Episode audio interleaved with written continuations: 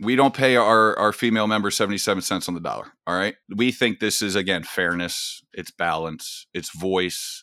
And that's the that's where we are, right? The land of the free opportunity, all those buzzwords.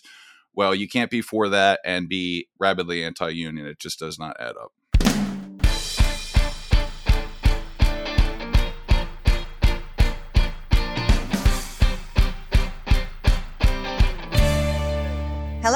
Welcome to the Politics Girl podcast. I'm your host, Leigh McGowan. Let's get into it.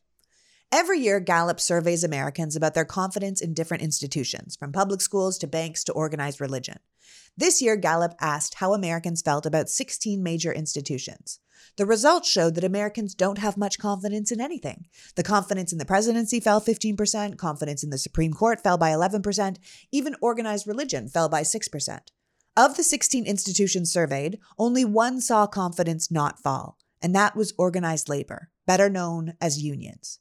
Today's pod is a candid conversation with Mike Monroe, the Chief of Staff to North America's Building Trades Union, a labor organization representing more than 3 million construction workers and composed of 14 national and international unions in the US and Canada. Prior to joining NABTU, Mike served as the political director for labor on Hillary Clinton's 2008 presidential campaign and the director of government affairs for the International Union of Painters and Allied Trades.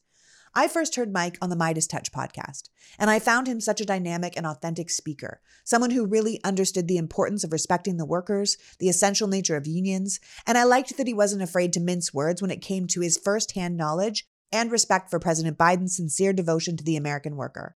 I'm having him on today as we come up on Labor Day to remind us about the importance of unions in a capitalistic society. America is sitting at a 50 year crisis of inequality that has been fueled by the combined erosion of the labor power and the growth of the power of capital. The American dream enjoyed by the baby boom generation, this idea of buying a home and sending your kids to college on one income, is long gone, replaced by a very small amount of rich people sitting on top of a huge group of middle class jobs that no longer offer a middle class lifestyle. And we clearly need to do something about that. So I'm having Mike on to join us and give us some insight into the importance of labor unions, what's happening with them, and what we can look forward to them helping us with in the future. Our country's success is built on the backs of its people and not its billionaires. And it's about time our society started to reflect that. So without further ado, please welcome my guest, Chief of Staff to North America's Building Trades Union, Mike Monroe. Welcome, Mike. Thank you, Leigh. Great to be here. Well, thank you for joining me. I've been in a number of unions in my life, and they've always served me well. They've protected my job, my shifts, my wages, even my health. There's a real power in unions, in collective bargaining, in solidarity with workers. And being a part of the union means that the power doesn't just rest with politicians or people who are sitting in corporate C suites, but with those who are meeting in union halls and conventions and job sites, the people that are actually doing the work of the job. And as the chief of staff to a major trade union, I'm sure you can see that kind of unified power in action. Hundred percent, and uh, and thank you for that, and thank you for your interest in this. Um, you know, I think it's important for your listeners to remember that unions are not something; they are people. Uh, they are people coming together uh, to have collective voice, to lift up uh, their concerns, and you know they are the only organized force to sort of be a counterweight to unbridled capital greed however you want to cap you know name it. Yeah corporate greed. Um and so again these are people coming together to better their lot in life right? Um we're looking at not only wages but working conditions right? You mentioned shifts right? Are they going to have a secure retirement? Are they going to have decent health care um, are they going to be able to rely on a safe workplace that if they're in a hazardous condition, they can get home safely to their family each night? So, unions at the end of the day are people. They're people coming together to try to better themselves. Uh, and it is an important force in not only in our economy, but our society, as you point out. And this is a unique time in our history where some folks are reevaluating their worth and how they can be counted have voice, and unions have been providing that. So, once again, uh, we're at a point in our history where folks are going to have to decide which side they are are on, and and that's not necessarily Republican or Democrat. It's just what do you value your work being, right? Uh, what are, is your value to the enterprise in which you are working for, And without collective action and collective bargaining, people as individuals are less successful in attaining some of those features that would allow them to live and maintain a middle class lifestyle. So I'm blessed to do this work. I am honored to work for NABTU as you as you point out, which is an amalgam of trade associations, unions uh, in the construction industry. Uh, so anyone from laborers to bricklayers to sheet metal workers, operating engineers, painters, roofers, you know, you name it, electricians, iron workers, all those folks have a union, um, and they are part of the building trades, and that's who I work for. And it's an honor and a privilege to represent those institutions and their members every day. Yeah. And I would say unions in general and the labor movement have been seeing a major resurgence over the past year, right? In fact, I was saying in the introduction that unions are the only institution polled that didn't lose favor in the last year's Gallup poll. And since 2021, the approval of labor unions was at 65%, which is the highest it's been since 1965. Successful union campaigns at corporations like Starbucks and Amazon and Trader Joe's have surged across the country, while workers have increasingly leveraged their power with things like work stoppages and strikes. But even with this positive perception of organized labor changing across the country, union membership still remains low. In the 1950s, one in four Americans was in a union, and now it's only one in 10. So, what do you think is the cause of this? While unions are enjoying this large resurgence in overall popularity, that the membership remains down? Well, I think that it depends on the sector, quite frankly. We in the construction, unionized construction crafts are growing, have been growing for the last several years. On the heels of the Great Recession, or however you want to call it, it was a depression for the construction industry. Uh, many folks lost their occupation, some had lost their homes. It was a very tough time. Um, but since then, we have slowly and steadily uh, gained membership in in the union trades. So it depends on the industry, but largely what you're pointing to again is a well-heeled opposition. Um, you know, we we like to talk about disinformation. I would say that is uh, uh, part and parcel to some of the, I guess, confusion around organizing drives. And at the end of the day, these employers uh, have very few penalties facing them if they have captive audience meetings where they essentially bring in all their employees and say, if you join this union, you're out of here. Or they outright fire people that are part of organizing drives with little to no uh, recourse, right? If they are found guilty of violating their their rights, they may get back pay several years down the road. So right, and they've already lost their job and lost their house by then. That's right. And so, on a human nature level, I mean, this is scary stuff, particularly if the person who or the the, the company who is responsible for your take home pay, your standard of living, is telling you you're going to like this or not, or you're going to leave it and you're going to have nothing. Those weigh on people, man. These are real life decisions. And again, as I pointed out at the beginning, unions are people. And so, uh, there has been well financed, you know, lawyers, teams of lawyers, corporate lobbyists whomever that will pay millions and millions of dollars just to prevent maybe a slight uptick in wage earners, you know, take home pay, or God forbid they set up, you know, a retirement account for these folks, a defined benefit pension, or God forbid they help, you know, contribute into employer sponsored health care. You know, that's all they're looking for here. And so while the desire is, and I think what the the the pandemic showed us was again a lot of rhetoric about these are heroes, these are essential workers, but at the end of the day, what are we doing to support them, right? And so I think again, going back to my first point, I think people have begun to reevaluate their self worth and thought, you know, there is a better way here. And how do I get voice on the job? How do I bring some of these features that allow my family to not have to work two, three, four, five jobs just to make ends meet? Uh, and how can I build a successful career? And we in the trades pride ourselves on that, right? You know, there's a lot of talk, obviously, today about college tuition and debt. We're a debt free solution if folks don't want to go to college, which has been increasingly out of reach for folks for several decades now.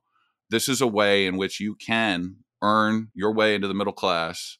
And because you're in a union in the construction crafts, you're going to be able to work safely, right? Of course, productively for the employer, but safely and have that peace of mind. You're going to go home. And at the end of the day, at the end of your career, you're going to be able to retire with dignity. So, There's been an infrastructure put in place around sort of minimizing union density.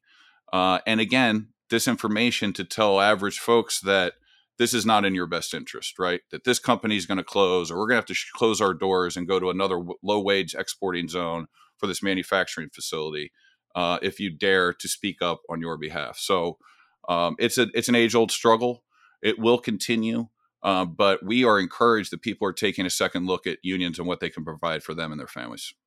Absolutely. I mean, unions straight across the board. You're working with builders unions, there's teachers unions, there's nurses unions, Correct. there's unions for restaurant workers, there's unions right. for actors and performers. Yep. Um, I think we can all agree that, you know, unions can really help the worker. And ultimately, at the end of the day, I mean, we understand that businesses have to care about their bottom line, right? That's their job. They're supposed to make as much profit as possible. It's a capitalistic society after all. But many industries seem to have gone well beyond that, right? With like trillions billions of dollars in annual corporate stock buybacks and stagnated wages while companies are wrecking, you know, they're just raking in record profits. I think there's been a 1300% rise in CEO pay since the late 70s, right? Like 1300% is extraordinary, right? Companies know that their ability to extract these excess profits are going to go down as union membership goes up, right? Because you're going to have to give your workers more benefits. So many of them, as you say, are doing everything they can to make sure unions don't happen. And you work for a very strong union, but you must be seeing around this country this trend from corporate America against the rise of unions. Sure, and again, this has gone on. I mean, the the unbridled sort of greed we refer to it as sort of the Gilded Age really led to, you know, the birth of the American labor movement almost a century ago. And that's right. So this is not new. And you know, as you point out, CEO corporate pay has exponentially increased. We have a new billionaire a week, um, but and there's a lot of talk about inflation these days. Workers' wages have not kept up with inflation for some time and no, and not for a long know, time the only way because i mean i'll just point out we haven't raised for instance the minimum wage in however long and folks are told that you know now they're everybody's an economist everybody's talking about inflation. I think of course the political expediency of that was obvious um, but I, I would just ask them what is their solution right? I mean it's a talking point a soundbite that is you know purportedly to help them politically in a november election but is their solution to raise taxes or is it to cut wages? So I, I just uh, there's a there's a dissonance there that again, you know, we keep our eyes on the prize. The, the the trade union movement and unions are the only folks that are solely focused on the economic well-being of their membership. We can't count on politicians. We can't rely on the benevolence of corporations or even owners, operators, you know, employers. They're the only ones, and so they're your agent, if you will, uh, to represent you.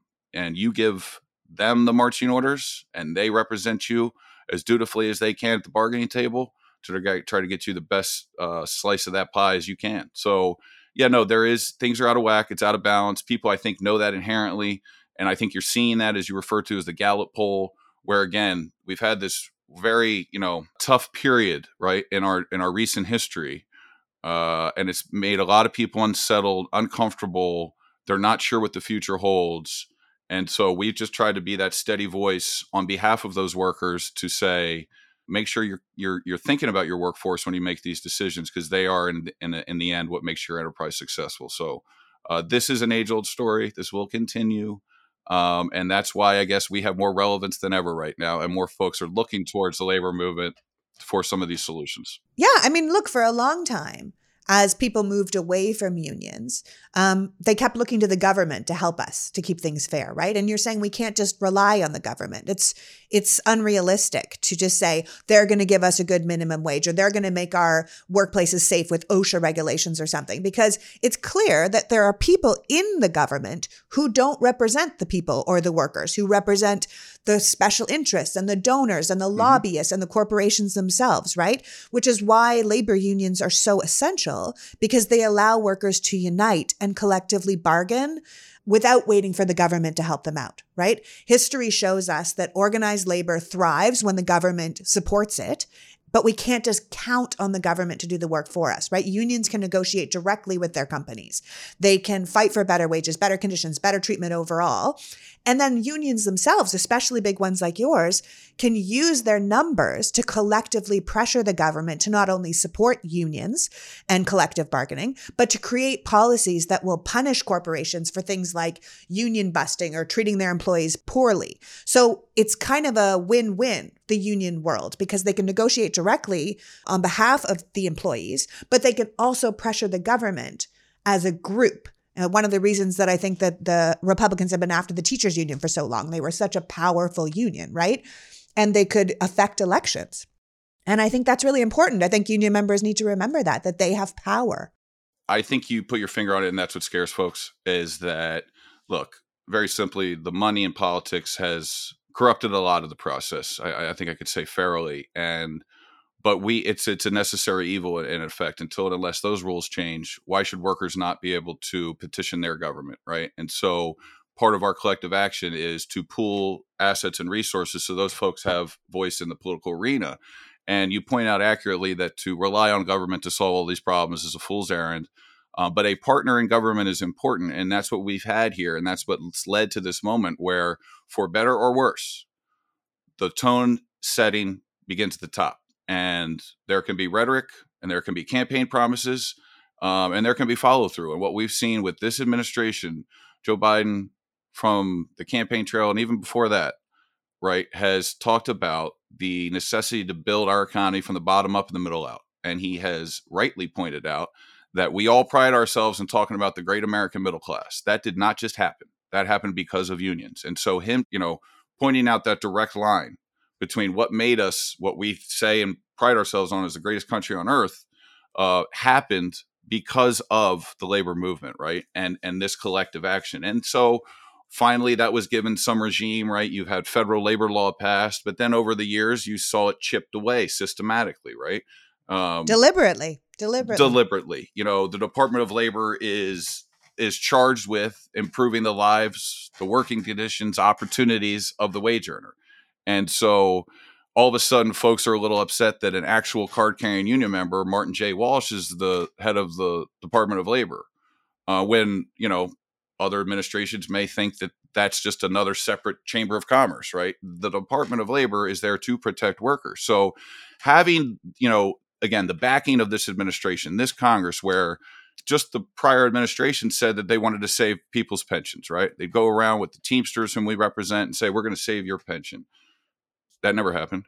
But one of the first things that this Congress and this administration did was provide relief for some of those troubled plans, which no fault of their own through market downturns or what have you, uh, were having some trouble meeting their obligations. There was a little backstop provided there, so that secured retirement for folks that had done nothing wrong was a function of this this administration and this Congress choosing which side they were on and saying we're on their side, right? Then the first thing they come up with or started promote is again infrastructure investment. The last president said he was going to do it, never did it. every it. Week. Every uh, week, every week was, was infrastructure week, and we finally get it through with this with this administration because they prioritized it. And we need to be clear that they have been talking about infrastructure for well over fifty years, and it has never happened. So even that bill on its own is is a mind blowing success. 100%. I mean, literally, careers uh, of people that I work with and alongside have been advocating for such investment, and now it's a reality, right? So you've got 10 years of, of dedicated funding to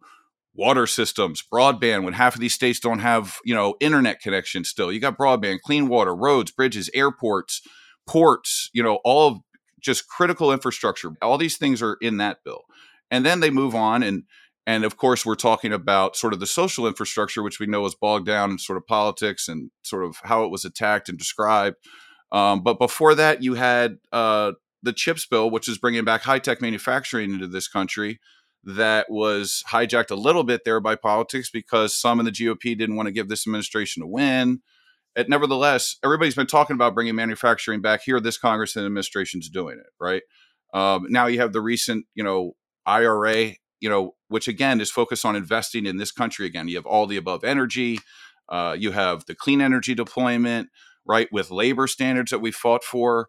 So, you know, all of this has been centered. And then going back to the Department of Labor, you know, under Mr. Walsh's leadership and the direction of this president and and the vision he's articulated, we're getting back to having the Department of Labor be the Department of Labor again, right? And right. we are not we are discontinuing the chipping away of rights that have been garnered over the years and going back to fulfilling them and the the mission of these agencies. The NLRB was staffed with folks that well heeled, you can look at their own bios, made a career in union busting. That's who some people would put on there. Joe Biden thought that doesn't seem right. I'm going to put some folks who know the labor movement on there. That just upset people like Virginia Foxx whose hair is on fire, who now says that the the payback is coming. Again, I'm not sure what the payback is. Well, it's hard to dismantle an organization if you put someone in it that believes in it, and that yeah, no, and that's been the intent. That's right. Yeah. That's been the intent is to undermine these successful things. So, nevertheless, you can't rely solely on government, but having a partner in in government, like we've seen with this Biden and Harris administration and this Congress, has been a breath of fresh air for folks like myself who've been working on this for several years. Um, quite frankly, some days we pinch ourselves because of you know the sincerity with which they go about their work in supporting the work we do, and that's all that we were asking for was a little support. So, it's been refreshing. We've had some some really good successes in the last two years. And as a worker representative, uh, it's been a real privilege to work alongside some of those folks and policymakers and the unsung heroes and staff of whom we will never meet, but will impact the lives of millions of folks well beyond our, our time and careers here in Washington. Yeah, I think we need to be really clear that Joe Biden is the real deal when it comes to believing in the power and importance of unions. He is the most pro union, yeah, the most pro union president we've had in a generation. And we need to be very clear to all workers around America that the Republicans, on the other hand, who incessantly talk about supporting the working class continue to not only vote against them, but to write policies that work directly against their interests. And Republicans have been very clear that if they win control of the House in 2022, one of their first orders of business will be to go after the labor movement. I mean, you're talking about Secretary Marty Walsh and the GOP, and more specifically, probably their corporate donors, clearly feel threatened by this growing interest and power of unions. And, you know, the reporting is showing that they are going right after these people like Marty Walsh and National Labor Relations Board General Counsel Jennifer, is it Abruzio? Abruzio? Abruzzo yes, ma'am as well as the board itself and the White House pro worker task force, right? If they take control in mid- the midterms, this is their shortlist of people they are going to target. They are curbing these pro union policies, right? They want to pull back from helping unions gather, from stopping union busting, all these things that the, department is actually working on to support the worker. They want to completely reverse it. Are you noticing this kind of anti union talk about uh, among conservative representatives or? Even conservative union workers, when you talk to people in the union who are, say, pro Trump or uh, pro Republican Party, are, are you able to explain to them that this party is really very anti union and anti worker? Largely, they are. Um, we, particularly in the building trades, have prided ourselves on working on both sides of the aisle, and we do that. Again, we feel we feel that we are value add to the industries in which we work. Um, we are the only dedicated source of apprenticeship craft training for the construction industry through the registered system, through the DOL, that this administration has supported and helps to push out and promote in other industries. You know, a lot of folks, particularly Virginia Foxx and others, think that the way we're going to attract the next generation of skilled craft professionals is to lower their wages or to limit their retirement or to undercut their health care. And I just don't know how you attract talent to any field if that's your approach.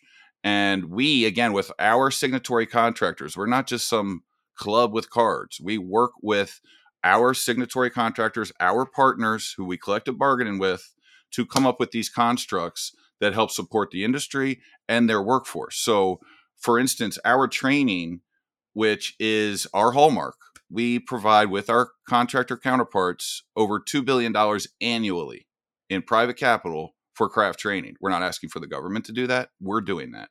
That'll makes these these members of ours more employable, safer, more productive. Uh, I think for every dollar spent on this investment in your workforce, you are getting at least a dollar 30 back in return on your investment.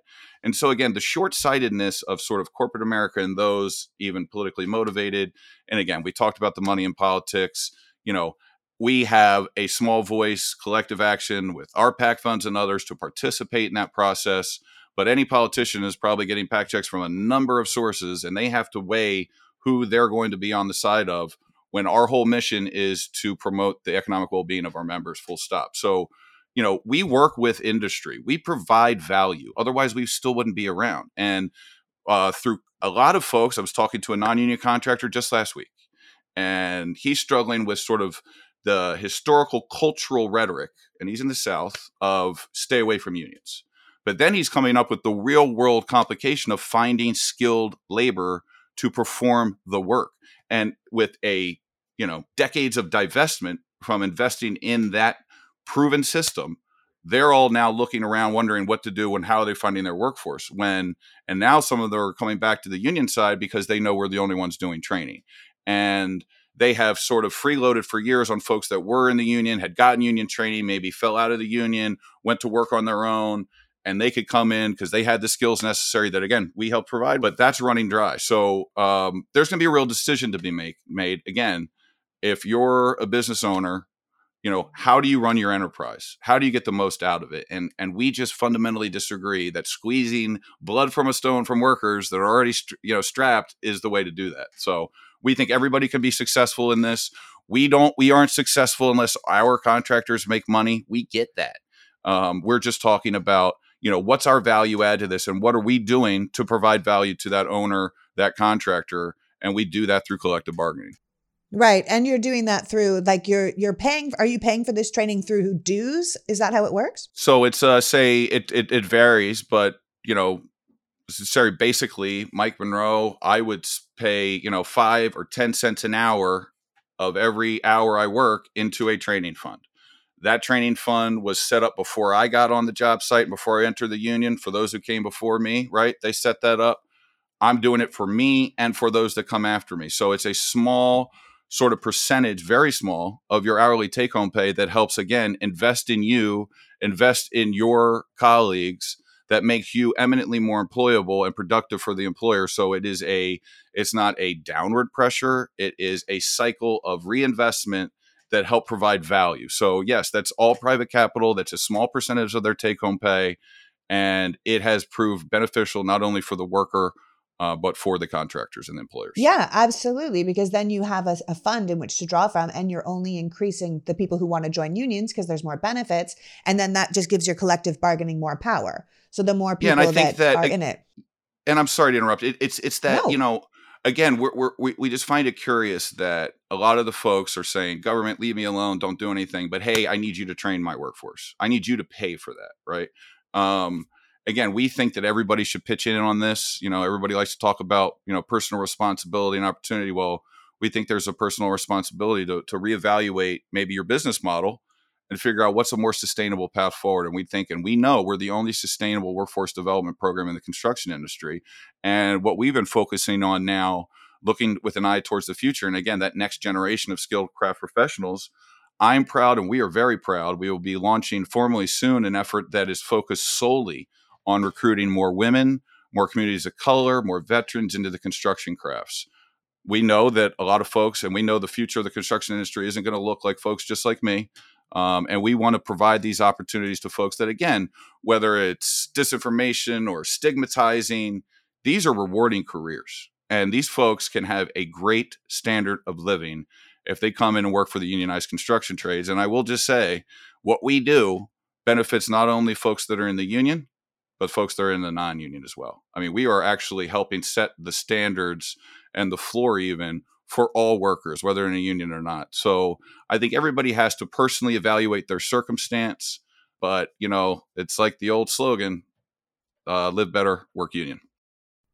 I think that makes perfect sense. And I also think the pandemic changed the game. I think everyone can see now how essential our workers are to how our society functions and that happy workers serve the whole country better, right? The pandemic also highlighted the inequalities between the power of the corporations and the power of the workers. And it's become quite clear that employers can't function without high quality workers, right? They cannot run That's these right. giant businesses that they have.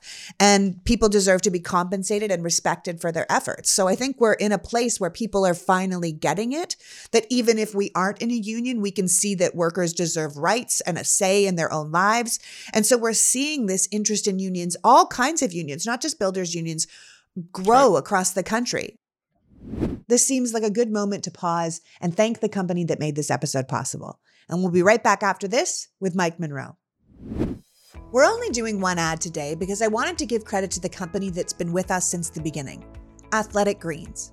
If you've been listening to this show, you know how much my family loves Athletic Greens. I felt so much better on the product that I insisted all my friends and family use it. Sometimes when people do ads, it can seem like they're just pitching something they don't really care about.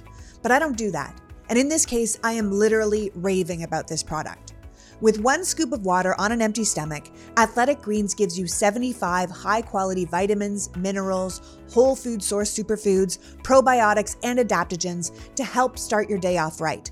This special blend of ingredients supports your gut health, your nervous system, your immune system, energy, recovery, focus, and aging. So, basically, all the things. It's way cheaper and easier than getting all those different supplements yourself. It's recommended by professional athletes and trusted by leading health experts. And if how you feel isn't enough, Athletic Greens is also a climate neutral certified company, so it's good for the environment. And with every purchase, they make a donation to organizations that help get nutritious food to children in need, including No Kid Hungry here in the United States. It's time to reclaim your health and arm your immune system with convenient daily nutrition. To make it easy, Athletic Greens is going to give you one free year of immune supporting vitamin D and five free travel packs with your first purchase. All you have to do is visit athleticgreens.com slash politicsgirl. Again, that's athleticgreens.com slash politicsgirl to take ownership over your health and pick up the ultimate in daily nutrition. I promise there is a reason I talk about this product all the time. It's truly that good. athleticgreens.com slash politicsgirl. But I'd like to double back to how corporations are fighting back. And I'm, I'm sure you're seeing this all the time. But for people at home who have been hearing stories about, um, like in June, the Chipotle restaurant in Augusta, sure. Maine became the first in the company's history to file for a union election, right? And then less than a month later, the company closed that store.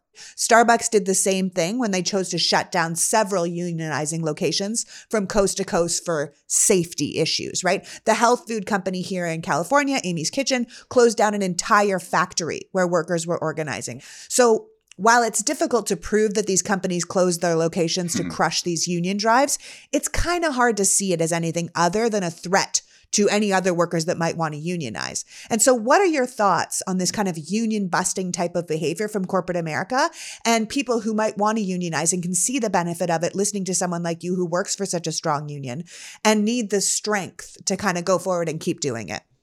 Well, you know, again, this is an age old tale and, um, it's scary, right? And and and that's the intent is to scare these folks. They may not have armed guards with rifles pointing at them, but they have lawyers with pens and PowerPoints doing the same thing in effect. And, you know, again, we think it's short sighted uh, and we just don't think that that's the best way to build an economy. Right. And I, and again, dare I say, I'm not an economist, but if we are a consumer driven economy, why wouldn't we put more money in people's pockets that are going to turn right around and spend it? I'm, I'm recalling the old Dave Chappelle skit there. So I just think that, you know, again, um, this is about balance. This is about fairness. And that's all we're seeking to achieve here. And these corporations that are doing quite well, Starbucks and Amazon are not poor corporations, but it is a theory. it is a theory of the case that these human beings are fungible assets. They're widgets. They can be replaced. We're going to, for a while, again, the trend was offshoring all of our manufacturing to low wage exporting zones. We're starting to bring that back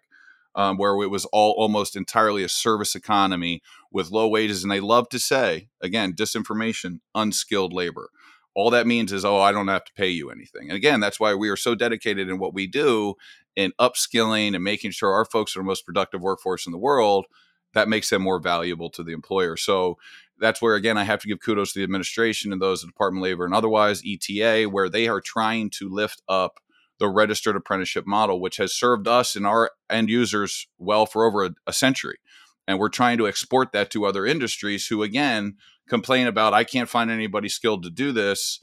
Uh, well, there are systems that you can put in place to address this problem, and it's not going to be overnight. It'll be long term, but then it again, in essence, elementally, it will be sustainable. So, you know, again, we think our model can be replicated in other industries. It's been successful you know, very cost conscious employers and contractors come to work with us all the time uh, because it's about getting business done and we are business oriented. So, uh, again, sort of the disinformation, the scare tactics, they're very real. And one piece of business we do need still is some legislation to make sure that these penalties are real. If these employers are breaking the law, that they're not doing so with impunity. And I just don't know what's so terrifying.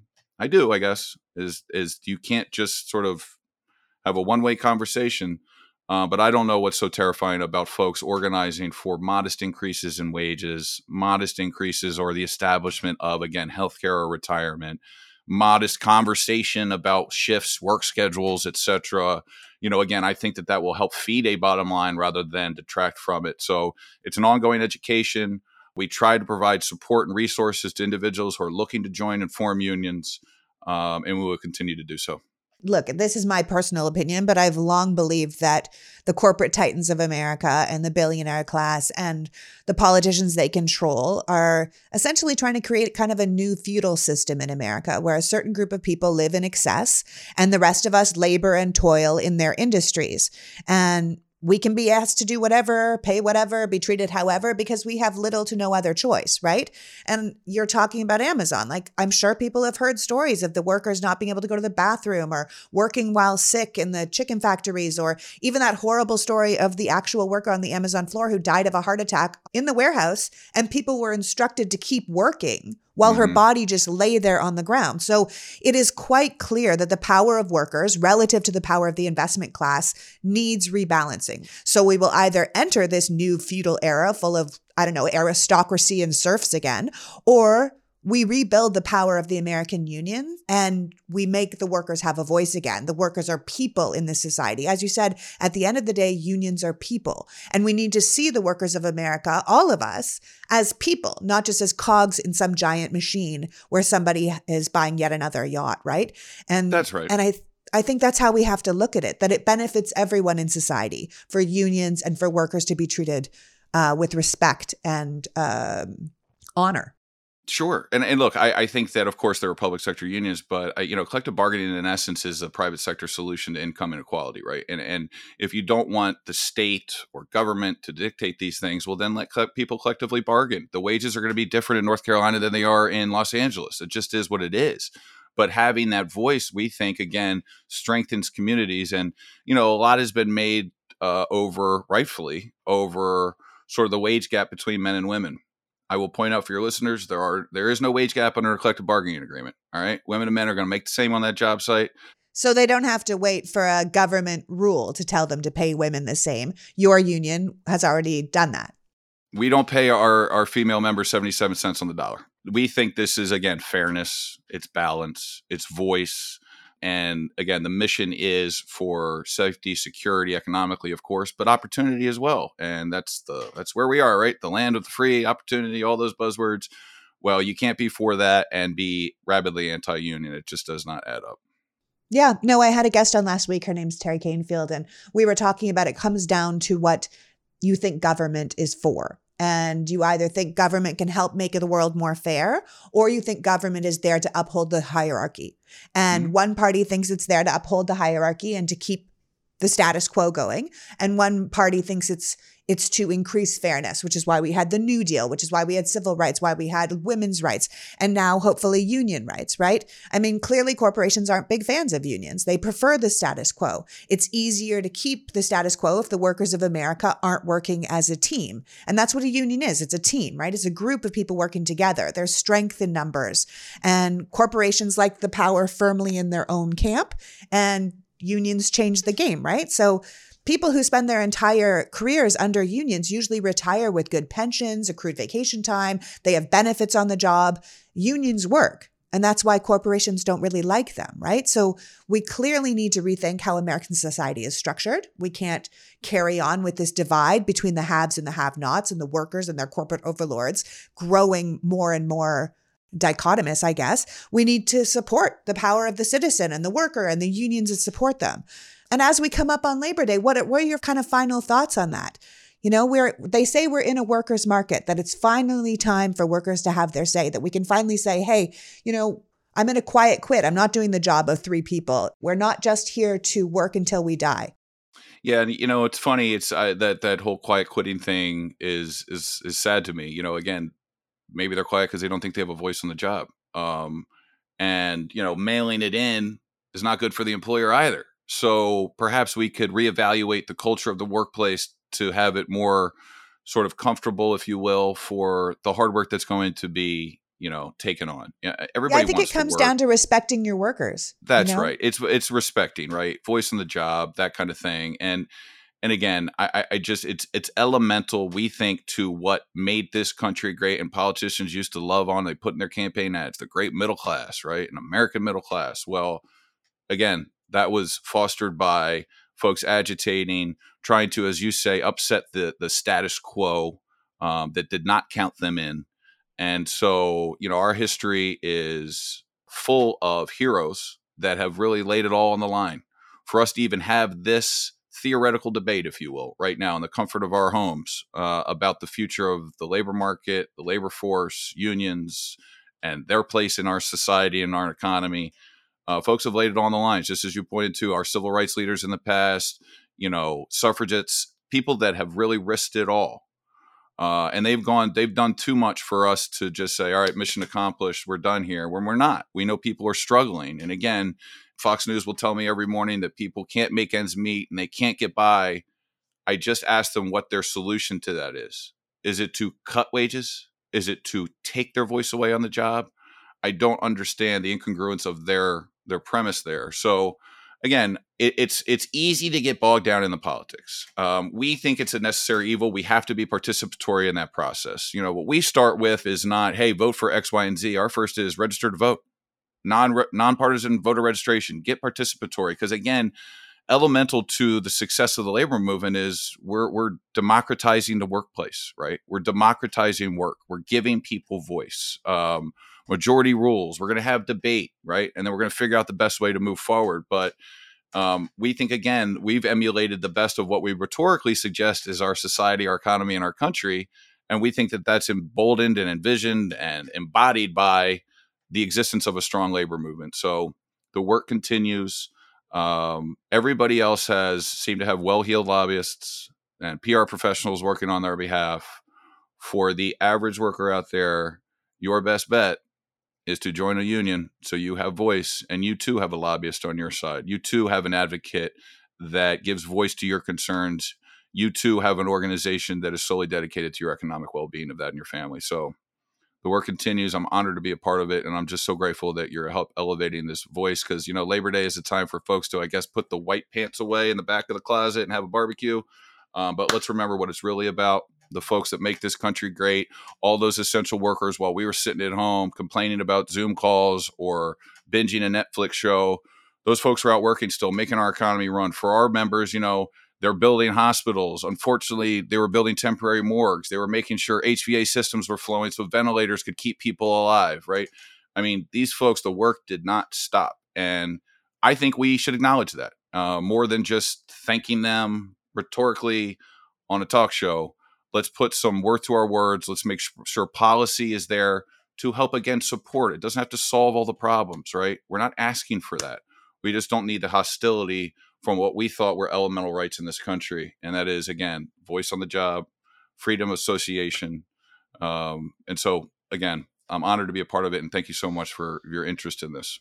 Oh, thank you for being here. Honestly, I'm thrilled. I mean, the labor movement has accomplished so much in this country. And as we come up on Labor Day, like we said, you don't just have to put your wasp white pants away or have a barbecue. You can remember that if you get weekends off or you get overtime pay, that was the labor movement, right? They played a huge part in gender equality laws and immigrants' rights and workplace safety and civil rights and retirement and profit sharing. That's all unions. And we need to have a government that supports unions so unions can support their workers. And I think that's what we have to remember as we come up on Labor Day. I want to thank that's you right. so much for joining me today and for giving insight into the importance of of this part of our country and uh, and the workers of America and how much of a role we all have to play in the bettering of the lives of all American workers.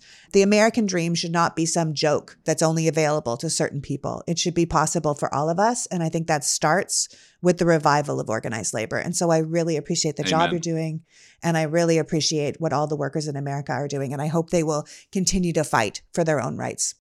Yes, ma'am. Amen. Thank you so much. Thank Happy you so Labor much, Day. Mike. You too.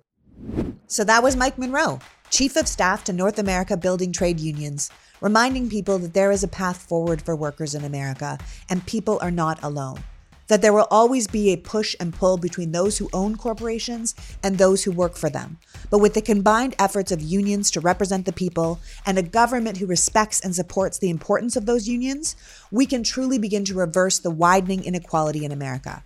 Mike reminds us that unions are just people asking to be seen and heard and respected. And we should all want to support their efforts because when Americans work together, anything is possible. I would like to thank Mike for being here today and you for caring enough about democracy to be here. Now go out and make the world a better place. Until next week, PG out. The Politics Girl podcast is written and performed by me, Leigh McGowan, in partnership with the Midas Media Network, and produced and edited by Happy Warrior Entertainment. All rights reserved.